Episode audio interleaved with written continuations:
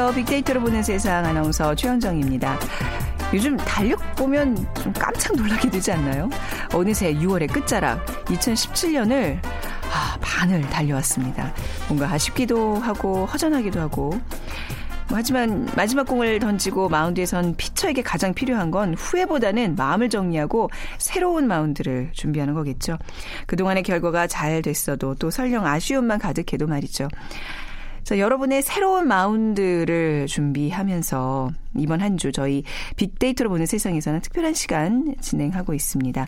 분야별 2017년 상반기를 정리하는 특집 빅데이터야 상반기를 부탁해.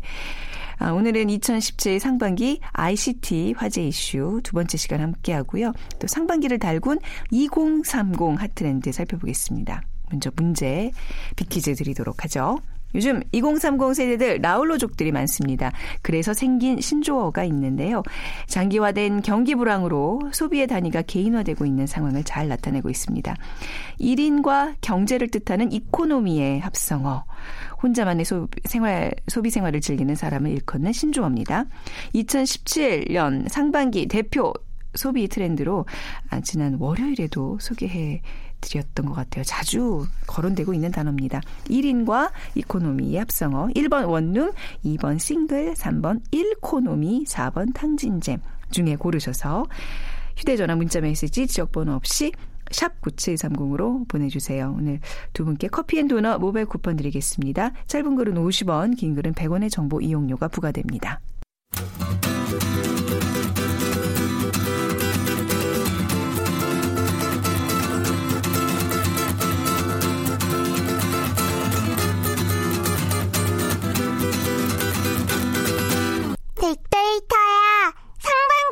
부탁해. 네, 연세대학교 산업공학과 박희준 교수 모셨습니다. 안녕하세요. 네, 안녕하십니까. 지난 시간에 이어서 이제 ICT 관련 주요 화두를 계속 살펴보겠습니다. 예. 지난 시간 내용 간단히 좀 정리 부탁드릴까요? 예. 에, 지난 시간에 올해 상반기에 ICT 분야에 가장 화두가 되었던 4차 산업혁명 얘기를 했었고요. 네. 어, 그리고 또 4차 산업혁명이 진행됨에 따라서 우리 사회, 시장에 존재하는 각 영역의 벽이 허물어지고 있다. 그래서 뭐 그 제조업과 서비스업, 온라인과 오프라인의 영역이 허물어지고 있다라는 말씀을 드렸었고요. 그리고 이제 저성장 기조에 접어들면서 우리의 시장, 사회를 좀 더 효율적으로 만들어야겠다는 노력의 일환으로 등장한 공유경제 얘기도 했었고요. 네. 그리고 공유경제라는 틀 속에서 이제는 필요한 것을 소유하는 것이 중요한 것이 아니라 어, 필요한 것을 소유하고 있는 그 누군가에 접근할 수 있는 역량이 중요하다. 그리고 그러한 요구 속에서 어, 플랫폼 산업이 많이 성장하고 있다는 음. 얘기를 했었습니다. 네. 자, 오늘은 어떤 내용들 살펴볼까요? 네, 사실 그 지난해 말에 미국 대선 그리고 올해 우리 대선에서 아주 맹위를 떨쳤던 가짜 뉴스 여러분 다 기억하실 네. 겁니다. 가짜 뉴스가 이만큼 영향력을 발휘할 수 있는 이유는 결국에는 이제 스마트폰, 모바일 그리고 SNS가 우리 삶 속으로 그만큼 이제 깊이 들어와 있다는 얘기겠는데요. 스티브 잡스가 스마트폰, 아이폰을 소개한 지가 이제 10년이 됐고요. 네. 그래서 10년 동안 스마트폰이 우리 사회에 정말 많은 변화를 만들어낸 것으로 보여지는데요. 에, 뭐 탄핵 전국에서도 그랬고 어 올해 또 그 대선 과정에서도 그랬고 정말 그 뭐 태극기 집회라든가 그 다음에 네. 촛불 집회 같은 것들도 아마 SNS를 우리가 사용하지 않았다면 그렇게 체계적으로 네. 이루어질 수 있었을까 하는 생각이 들고요. 그만큼 이제 SNS를 통한 에, 그런 소통은 음. 뭐 시장뿐만 아니라 우리 사회의 모든 영역에서 이제 힘을 발휘하고 있는데요. 네. 그러다 보니까 그 SNS를 통해서 우리 사회 구성원들이 많이 소통을 하고 있는데 음. 앞 으로는 그 SNS를 통해서 소통하는 과정에서 어, 우리 사회 구성원들은 그만큼 경력 관리를 해야 될 것 같아요. 우리는 네네. 이제 빅데이터 관련된 소재들을 다루는 프로그램입니다만은 앞으로 빅데이터가 좀 더 이제 발전을 하게 되면 음. 사실 SNS 상에서 우리가 나눴던 많은 대화들을 통해서 예, 이제 뭐 최근 미국을 보면 이제 예, 입시라든가 네. 그다음에 채용 과정에서도 어, 그 지원자들의 SNS에서 나눈 대화 네. 내용을 이제 검토하는 그러한 과정도 이제 많이 가지고 있고요. 예, 저는 개인적으로 그런 잘 안 하기 때문에 어, 엊그저께 다른 분과 이제 이렇게 얘기를 나누면서 박기준 교수님 그, 그 SNS를 들어가 보게 됐어요. 근데 경력 관리를 굉장히 잘하고 계시더라고요. 좋은 사진들, 멋진 사진들, 그리고 아주 폼나는 글들 많이 올려놓으셔서 아, 이분이 경력을 관리하고 계시는구나라는 네. 걸 느낄 수 있었습니다. 사담 농담입니다만. 제 SNS를 관리하면서 사실 제 네. 가족들 사진을 올리지는 않아요. 어, 그리고. 얘기를 하지 예, 않고요. 예. 혹시 제가 또 삶을 살아가다가 훗날 어. 실족하는 경우에 네. 그또 어려움을 우리 가족들이 당할까는 염려가 늘 어, 있더라고요. 그래서 진짜 관리를 하시는군요. 예, SNS 와. 상에서 네. 우리가 소통을 할 때는 그런 음. 경력 관리에도 굉장히 주의를 기울여야겠다는 네. 생각을 해봤습니다. 네. 또 어떤 내용들이 있나요? 음. 네, 이렇게 이제 모바일의 영향력이 우리 삶 네. 속에서 커지다 보니까 그만큼 이제 정보 보안 문제가 또 화두가 아, 되는 것 그렇죠. 네. 같아요. 올해 랜섬웨어 여러분들 다 기억하실 네. 텐데요. 어, 공격 대상 컴퓨터에 암호를 걸어놓고 그 음. 암호를 어, 풀기 위해서는 이제 대가를 지불해야 되는 그런 형태의 에, 이제 또 악성 코드 가 요즘 맹위를 떨치고 있는데요. 네. 얼마 전에 뉴스에 소개가 됐었죠. 어, 한 중소기업이 공격 대상이 되어져서 그 대가로 10억을 요구를 했고요. 아. 그리고 중- 중소기업은 고객들의 피해를 막기 위해서 할 수 없이 이제 그 대가를 지불하는 구체적인 계획을 음. 그 공격자들한테 제시를 했는데 결과적으로는 10억 상당의 그 대가를 지불하기 위해서 회사를 매각하는 결정까지 했던 그런 음. 아쉬운 소식도 우리가 듣기도 했는데요. 네. 앞으로 이 모바일이라는 것 우리 사회 에서 점점 맹위를 떨치고 우리 삶 속에 깊숙이 들어오면서 이제 개인 정보 보호라든가 이런 네. 사이버 보안 문제 굉장히 앞으로 우리가 많이 경험하게 될 그런 문제가 그렇죠. 아닌가 싶습니다. 그 말씀하신 랜섬웨어 관련 뉴스와 함께 저 사이버 화폐 비트코인도 이제 많이 거론이 예. 됐는데 네. 사실 이제 비트코인에 대한 얘기가 지난해부터 조금씩 예, 회자가 됐었는데 네. 올해 이제 랜섬웨어라는 그 악성 코드가 맹위를 떨치면서 그 대가로 이제 비트코인을 요구하게 그러니까 됐었고요. 비트코인이 정확하게 뭐죠? 예, 우리 그 빅데이터 로 네. 보는 세상에서도 몇 번 다루기는 했습니다만은 빅데이터라는 것은 사실 발행하는 주체가 없는 음. 그러한 이제 화폐를 의미하죠. 누구나 발행할 수 있고 누구나 네. 유통할 수 있고 누구나 사용할 수 있는 그런 온라인상에서의 가상 화폐를 우리가 비트코인이라고 얘기하는데요. 네. 제가 지금 말씀드린 것처럼 누구나 발행할 수 있다. 그러면 돈을 누구나 발행할 수 있다면 앞으로 일을 할 필요가 있을까라고 음. 의문을 가지시는 분들이 있겠지만은 사실은 그 이제 아마 가명으로 보이는데요. 사토시 나카모토라는 에, 그 사람이 네. 이런 어떤 그 화폐 발행과 유통 사용에 대한 틀을 제안했고요. 네. 그래서 이제 우리가 우리 힘으로는 풀기 힘든 슈퍼컴퓨터로 푸는 것이 가능한 그런 이제 연산 문제를 내고 그런 연산 문제를 풀 때마다 그에 합당한 대가로서 이제 비트코인이 지불되는데 사실은 뭐 그 슈퍼컴퓨터를 사용해서 그 연산 문제를 풀어도 슈퍼컴퓨터를 사용하는데 소요되는 전기세 정도의 음. 에, 비트코인을 얻을 수 있기 때문에 사실 일반인들이 접근해서 그것을 비트코인을 발행하기는 쉽지 않고요. 네. 그렇지만은 뭐 비트코인이 이 채굴 양이 한정돼 있기 때문에 지- 최근에 이제 채굴이 진행되면서 희소성에 의해서 그 비트코인 가격이 굉장히 올라가고 있습니다. 네. 에, 그리고 누구나 이제 그 계좌를 에, 가명으로 어, 개설을 하면 그 계좌는 뭐 한 30여 개의 영문, 소문자, 대문자 숫자로 이제 구성이 되는데요. 그런 네. 고유 변호를 가지게 되면 그러한 고유 지갑이라고 얘기합니다. 음. 그런 계좌를 가지고 이제 이 비트코인을 거래할 수 있는데 최근에 이제 비트코인이 희소성 때문이긴 하지만 굉장히 투기 세력들이 몰리고 있어요. 네. 그리고 아. 에, 중국이 이제 구조 조정을 하고 부패 척결을 하면서 중국의 검은 돈들이 지금 갈 곳을 굉장히 잃고 있거든요. 네. 그래서 그 돈들이 에, 비트코인에 많이 이제 투기가 되는 것 같고요.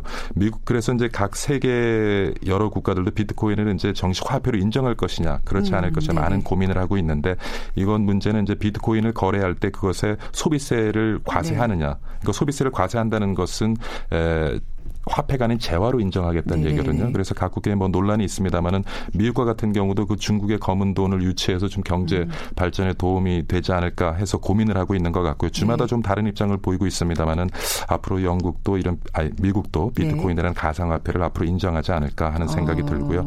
하지만 무엇보다 중요한 네. 것은 비트코인을 시발점으로 해서 앞으로 우리의 결제 수단 지금 화폐를 사용했지만 음. 이제 신용카드로 옮겨갔고 모바일 결제 수단으로 옮겨갔지만 앞으로 비트코인이라는 것 또 우리의 결제 수단의 하나 중요한 그 비트코인을 비롯한 이제 가상화폐도 음. 네. 어, 그 영역을 좀 더 확대해 가지 않을까 하는 생각을 해봤습니다. 음, 앞으로 어떤 ICT 관련해서도 주요한 화두로 계속 유지가 되겠네요. 저는 예. 비트코인이라 그러면 이제 뭐 형태가 없는 게 신기루처럼 언젠가는 없어질 소멸될 그런 거라고 생각했는데 그렇지 않군요. 예. 네.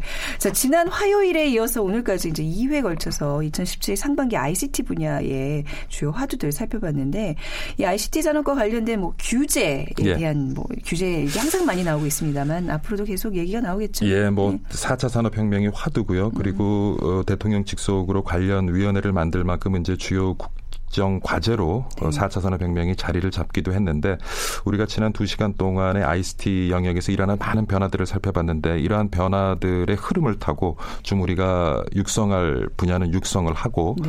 또 그런데 육성을 하는 과정에서 시장의 또 약자는 우리가 보호를 해야 되겠고요. 그래서 이제 규제라는 것이 필요하긴 한데 올해 들어서 많이 얘기가 되고 있습니다만은 특히 이제 ICT 관련 산업에 있어서 네. 지금까지 우리가 가지고 있었던 그 positive 형태의 규제. 그러니까 다시 말씀드리면 에, 이런 이런 것은 할 수 있다. 라고 지금은 얘기를 하고 있는데 앞으로는 모든 것을 다 할 수 있되 최소한 이런 것만은 하지 말아야 된다라는 음, 식으로 어떤 규제가. 예 negative 방식으로 네. 규제가 바뀌어져서 어 지금 우리가 뭐 여러 가지 이제 많은 기회들을 접하고 있는데 그러한 기회를 잘 살려서 지금 음. 에, 어떤 저성장 기조에 빠진 우리 경제를 좀 살려낼 네. 수 있는 그런 기회가 됐으면 좋겠고요.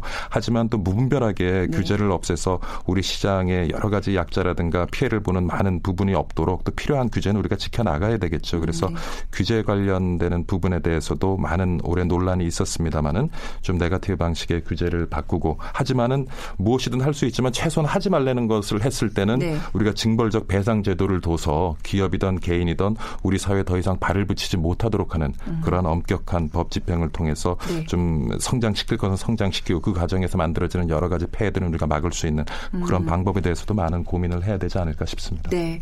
자, 이렇게 2017년 상반기 ICT 화제 이슈들 두 시간에 걸쳐서 정리를 해봤습니다. 자, 연세대학교 산업공학과 박희준 교수였습니다. 말씀 잘 들었습니다. 네, 감사합니다.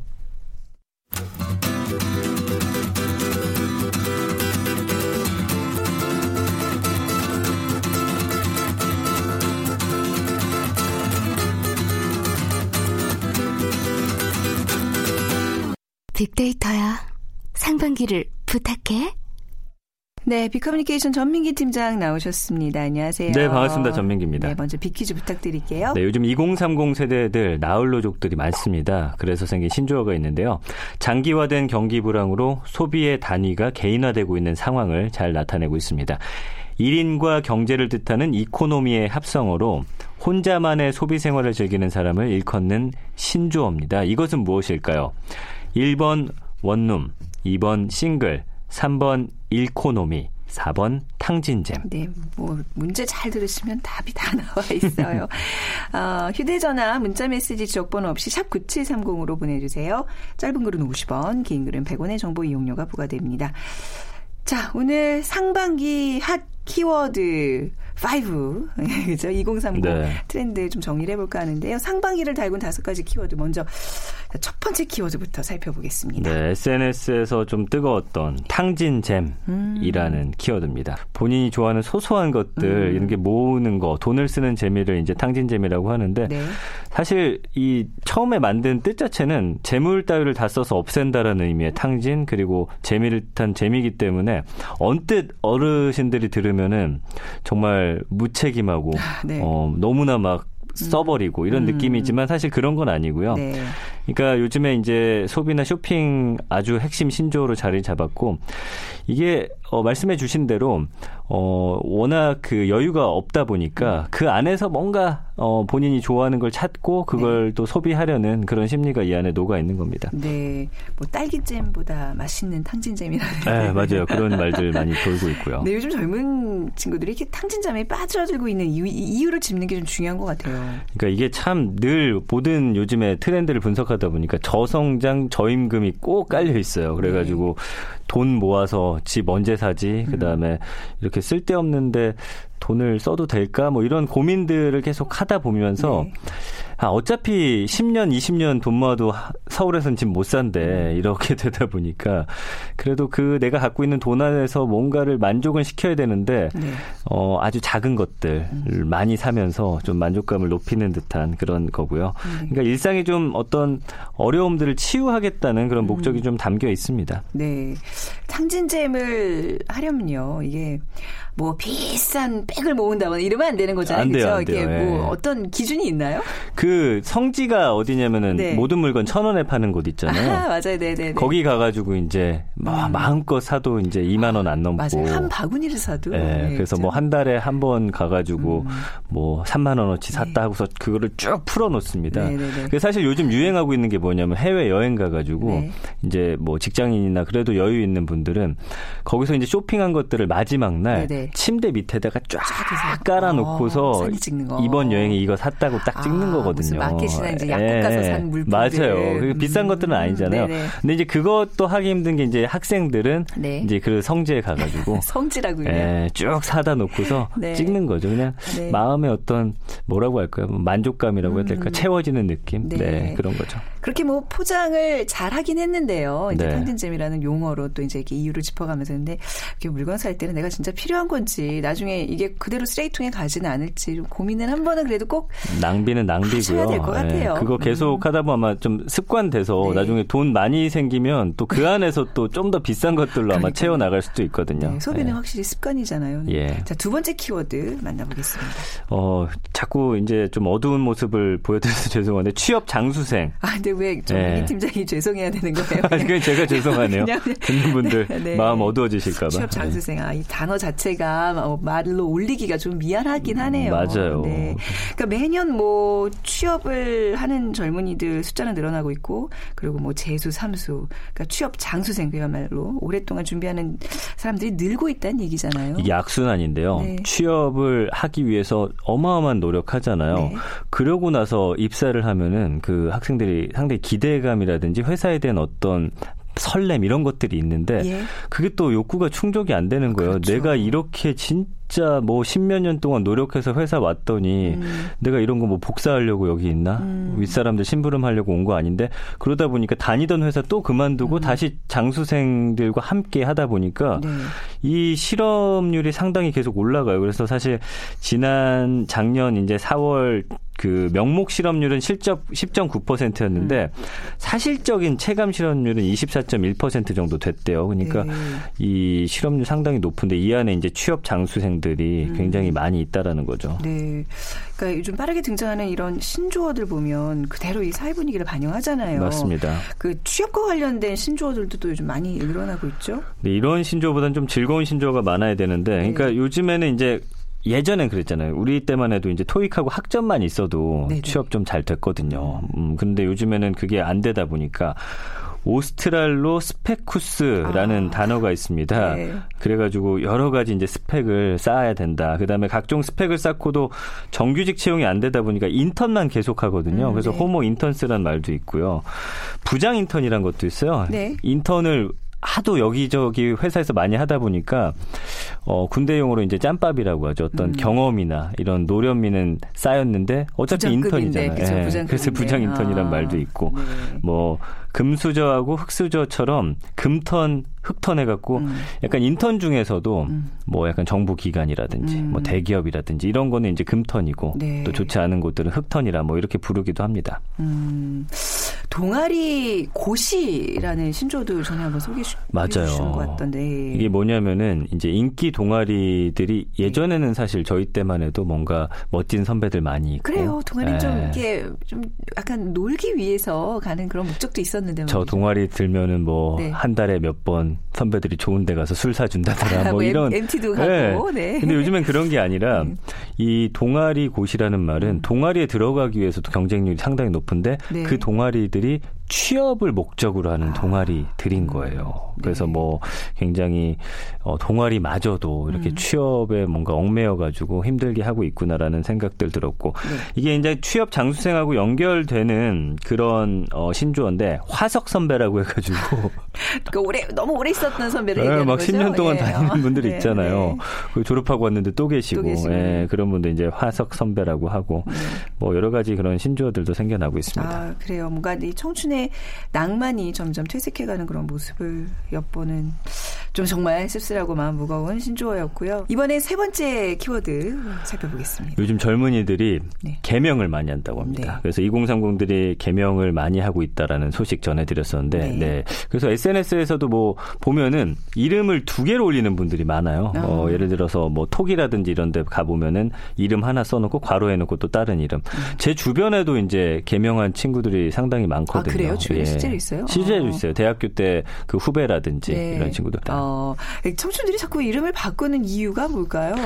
이게 이제 보니까 네. 최근에는 뭐 이제 취업이라든지 결혼, 시험 음. 합격 등을 위해서 이름을 바꾸고 있다라는 거예요. 네. 워낙 일이 안 풀리다 보니까 아, 이유를 찾는데 같은 맥락이네요. 지금 네. 쭉. 네. 계속 이어지죠. 그래서 이제 최근 4, 5년 사이 이제 취업이나 결혼 앞두고서 네. 개명 상담하러 오는 20, 30대가 상당히 늘었다라는 거고요. 그래서 말씀드린 대로 뭐 결혼도 어렵고 취업도 어렵고 그러니까 원인을 찾잖아요, 사람은. 뭐 음. 때문일까? 네. 가다 가다 이제 이름까지 가는 것 같고요. 그러다 보니까 여성의 비율이 좀 더 1.5배 정도 많은 편이라고 합니다. 그래서 개명 신청 건을 봤더니 네. 어, 2006년부터 15년까지 개명 신청한 사람이 151만 9천 500명 정도. 그러니까 국민 34명 중에 한 명꼴로. 아, 34명 중에 한 명이라 그러면 뭐 그 한 반에 한 명 정도는 네. 예, 동창 중에 한 반에 한 명 정도는 바꾼다는 맞아요. 근데 2030이 이 중에서 43% 차지하고 있거든요. 네. 그러니까 상당히 높은 수치라고 볼 수가 있는 거잖아요. 네. 아, 그러니까 우리가 좀 개명하면 지난해부터 이제 자꾸 그 뭐 뭔가 이렇게 자기 본인의 어떤 신분 세탁을 하기 위해서 이제 개명을 하고 이제 이런 거, 이런 거는 좀, 좀 우리가 뉴스를 통해서 많이 봤는데 네. 이제 그런 게 아니라 나의 새로운 운명을 개척하고자 하는 음. 의지가 담긴 그러니까 이제 뭐 이름도 좀 뭔가 이렇게 에너지가 넘치는 뭔가 기운이 좋은 이런 걸로 많이 바꾸겠네요. 어떤 그러니까 유행이 있는데 네. 저는 개인적으로는 유행 따라가는 건 좀 비추합니다. 왜냐면 5년 후에 이름 너무, 또 바꿀 것도 네, 아니고 너무 흔해버리니까. 네, 그래서 어쨌든 간에 지금 같은 경우는 남자 이름 중에서는 네. 개명할 때 인기 있는 이름이 민준, 현우, 도현, 지훈, 서준. 음. 여자는 서연, 지원, 수연, 서윤, 서현. 아유, 예. 이런 이름들이 인기가 많대요. 네, 우리 앞서서 이제 박희준, 희준 이런 이름 멋있잖아요. 그렇죠? 그 예전인데도 예. 잘 지으셨어요. 그러니까 잘 지으신 거예요. 그러니까 이제 그때는 유행이 아니었을 텐데 네. 좀 미래를 보고 부모님이 지어주신 이름. 자, 아무튼 개명을 생각하고 또 개명하신 또 우리 젊은 청춘들 이름 덕으로 좀 더 좋은 일 많아졌으면 좋겠고요. 근데 바꾼 사람들 네. 그 인터뷰를 해봤더니. 네.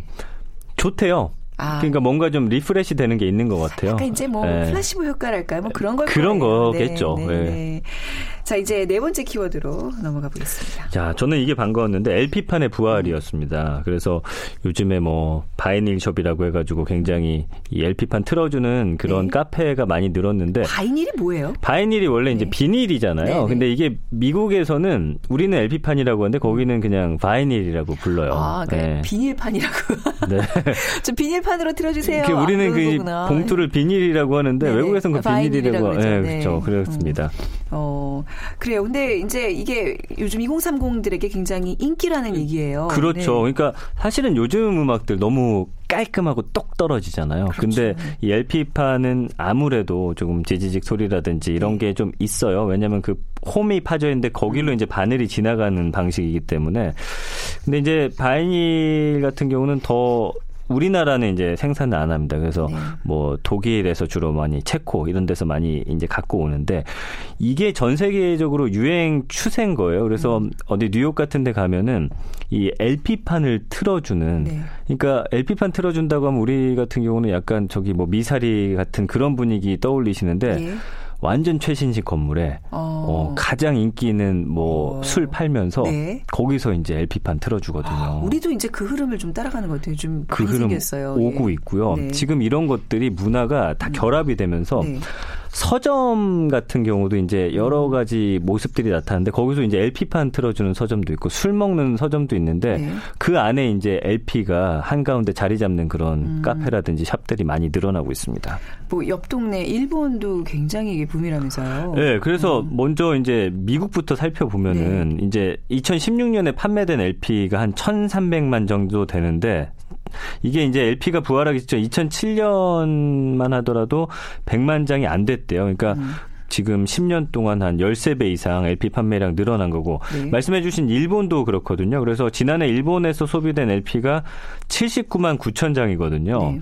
2009년에 10만 장이었던 걸 보면은 한 8배 정도 음. 지금 많이 팔리고 있다라는 거예요. 근데 우리, 우리는 어때요? 통계 자체는 없는데 아, 우리나라는 아직 예, 음반 사이트에서 팔린 전체 음반 가운데 LP 판매 비중 정도는 볼 수가 있거든요. 네. 2012년에 0.4%였는데 전체 그러니까 판매된 음반 중에서요. 음. 근데 작년에 3.8% 늘었거든요. 그러니까 한 7.2배 정도 증가했는데 네. 최근에 이 젊은이들이 LP를 사러 그 시장 같은 데 많이 온다고 하고요. 그 네. 턴테이블도 많이 턴테이블. 구입을 한다고 어. 합니다. LP가 이렇게 부활하는 이유 뭔가요? 그러니까 사실 젊은이들 문화는 그렇습니다. 몇몇만 이렇게 관심을 갖다가 SNS를 통해서 이게 워낙 폭발적으로 그 관심이 늘어나기 때문에 그런 영향도 많이 있는 것 같고요. 네. 그리고 이제 어떤 아날로그적 감성 그리워하는 중장년층들도 아 예전에 LP 좋았는데 하면서 다시 구입하는 음. 경우도 많이 늘어나고 있고요. 네. 어 그러다 보니까 뭔가 문화 상품을 또 요새는 음원으로 많이 발매가 네. 되고요. 얼마 전에 이제 GD 같은 경우는 그걸 USB로 USB. 했다가 네. 지금 아, 앞으로는 이제 어떻게 될 건지에 대해서 많이들 음. 관심을 갖는데 이거를 직접 소장하고 싶어하고 음. 약간 모으고 싶어하고 네. 그 이걸 만들어 가지고 거기다 짝짝 채우고 싶어하는 그런 네. 또 마음이 한몫한 것 같아요. 네. 자 이제 마지막 키워드로 가보겠습니다. 뭔가요? 올 상반기 집어삼킨 키워드는 이겁니다. 욜로. 아 우리 진짜 얘기 많이 했었어요. 네. 여기서 많이 다두 번이나 다뤘는데 네. 이게 뭐 요즘에는 저희가 처음 다룰 때만 해도 방송가에서 많이 안 나왔었는데 네. 이제는 사실 모든 네. 케이블이라든지 음. 욜로 많이 쓰더라고요. 그 워낙 요즘 많이 쓰긴 하지만 좀 다시 한번 풀어주신다면 이게 뭐 오바마가 욜로 얘기를 해서 이제 좀 더 인기가 많아진 맞아요. 대중화된 네. 단어긴 한데 좀 풀이부터 좀 해주세요. 그러니까 미국의 인기 래퍼 네. 드레이크가 2011년 그 모토라는 곡을 만들어서 발표를 했는데 이 가사 중에 인생은 한 번뿐이다 이게 인생의 진리지 음. 욜로라는 구절이 등장을 합니다. 그러니까 작은 일에 연연하지 말고 후회 없이 즐기면서 살아가자. 음. You only live once. 인생은 한 번뿐이잖아. 이게 엄청난 인기를 타고서 미국, 유럽으로 퍼져나갔거든요. 그러면서 오바마 대통령이 건강보험 개혁안을 홍보하려고 비디오를 만들었는데 거기서 이제 욜로라고 외칩니다. 네. 그리고 우리나라에서 이제 인기를 끈 거는 케이블 프로그램에서 그, 어, 여행 떠나는 네. 음, 게 있는데 거기서 이제 욜로라는 게 처음 등장을 했죠. 아, 그 꽃 시리즈의 맞아요. 예, 예, 맞아요. 거기서 나왔었어요. 꽤 예. 오래부터 이제 사용하기 시작했군요. 젊은이들 소비 트렌드를 대표하는 단어가 된 거잖아요. 이제는요. 맞습니다. 욜로가 어느 정도 깊숙이 지금 들어와 있나요? 지금 이제 음. 뭐 마케팅조차도 네. 다 욜로라 묶어서 해요. 네. 네, 그래서 뭐 심지어 렌트 차 자동차 렌트하는 것도 인생 한 번뿐이니까 좋은 차 산다는 식으로. 어, 약간 아까 팀이랑 또다 네. 맞물려 있어요. 그 이제 워낙 음. 이 단어에 젊은이들 열광하니까 네. 이제 모든 거를 이제 욜로를 갖다 붙이는데 잘 판단을 하셔야 돼요. 약간 네. 소비를 조장하기도 하거든요. 그러니까 이게 후회 없는 인생을 즐기자는 건데, 그러니까 먼 미래에 후회하지 않기 위해서는 지금 또 우리가 생각해야 될 게 많 다는 걸 또 의미하기도 아, 해요. 맞아요. 네. 그래서 너무나 네. 약간 이 단어가 감각지향적이고 현재 네. 지향적이기 때문에 한탕주 이런 거 아니잖아요. 그런 건 그렇죠. 아닌데도 네. 불구하고 잘못 이제 흘러가면 네. 미래에 대한 너무나 대비 없이 막 네. 사는 것처럼 보일 수가 있으니까 절제를 해야 됩니다. 그렇죠. 예. 네, 지금 빅데이터를 통해 나타나는 소비 패턴과 이 욜로 흐름이 정확히 일치한다면서요? 그러니까 뭐 가성비라든지 음. 뭐 혼밥, 혼술, 셀프 인테리어, 그다음에 뭐 one-day class 뭐 여러 가지 이제 핫한 아이템들을 등장했는데 빅데이터를 봤더니 이제 모든 거의 핵심에는 가치 소비가 있었어요. 네. 그래서 뭐 최근 3년간 소비 관련 속성 비중 변화를 보면은 가격이라는 게 항상 1위에 돼 있는데 어 그러니까 이제 브랜드라든지 유행이 좀 하락하면서 취향이 상승을 하는데 그러니까 이제 내가 돈이 많지 않더라도 내 취향 안에서 뭔가를 음. 어 구매한다라는 걸 네. 욜로로 딱 하면 뭔가 좀 트렌디해 보이고 음. 그러니까 젊은이들이 여기에 엄청나게 네. 어, 열광을 하는 게 아닌가 싶습니다. 네, 2030 핫트렌드 이제 상반기에 이제 화제가 됐던 키워드 정리해봤는데요. 뭔가 이거는 지금 좀 우울, 한 얘기들, 뭐 이제 경제적으로 안 좋고 취업 안동 이런 얘기를 했지만 분명히 젊은 사람들만의 에너지가 있기 때문에 이런 트렌드가 만들어지고 또 이런 신조어들이 나오는 거잖아요. 맞아요. 그 네. 그 틈새를 공략하면서 그쵸. 그래도 뭔가, 뭔가, 새로운 거를 창조하려는 젊은이들의 열정이 담겨 있습니다. 네. 앞으로는 이제 이런 흐름들이 좀 밝은 에너지로 샘솟는 그런 날이 좀 오기를 분명히 올 거예요. 금방 와요. 하반기에는 네. 이렇게 좀 네. 해봤으면 그쵸? 좋겠네요. 하반기 네. 정리 때는 조금 더 밝은 단어들로 가득 채워지길 바라겠습니다. 자, 비커뮤니케이션 전민기 팀장과 함께했습니다. 감사합니다. 고맙습니다. 자, 오늘 퀴즈 정답은요. 네, 3번 1코노미입니다. 저희가 커피와 도넛 모바일 쿠폰 드릴 분들 저희가 게시판을 통해서 알려드리도록 하겠습니다. 자, 빅데이터로 보는 세상 내일 오전 11시 10분에 다시 찾아뵙죠. 지금까지 아나운서 최원정이었습니다. 고맙습니다.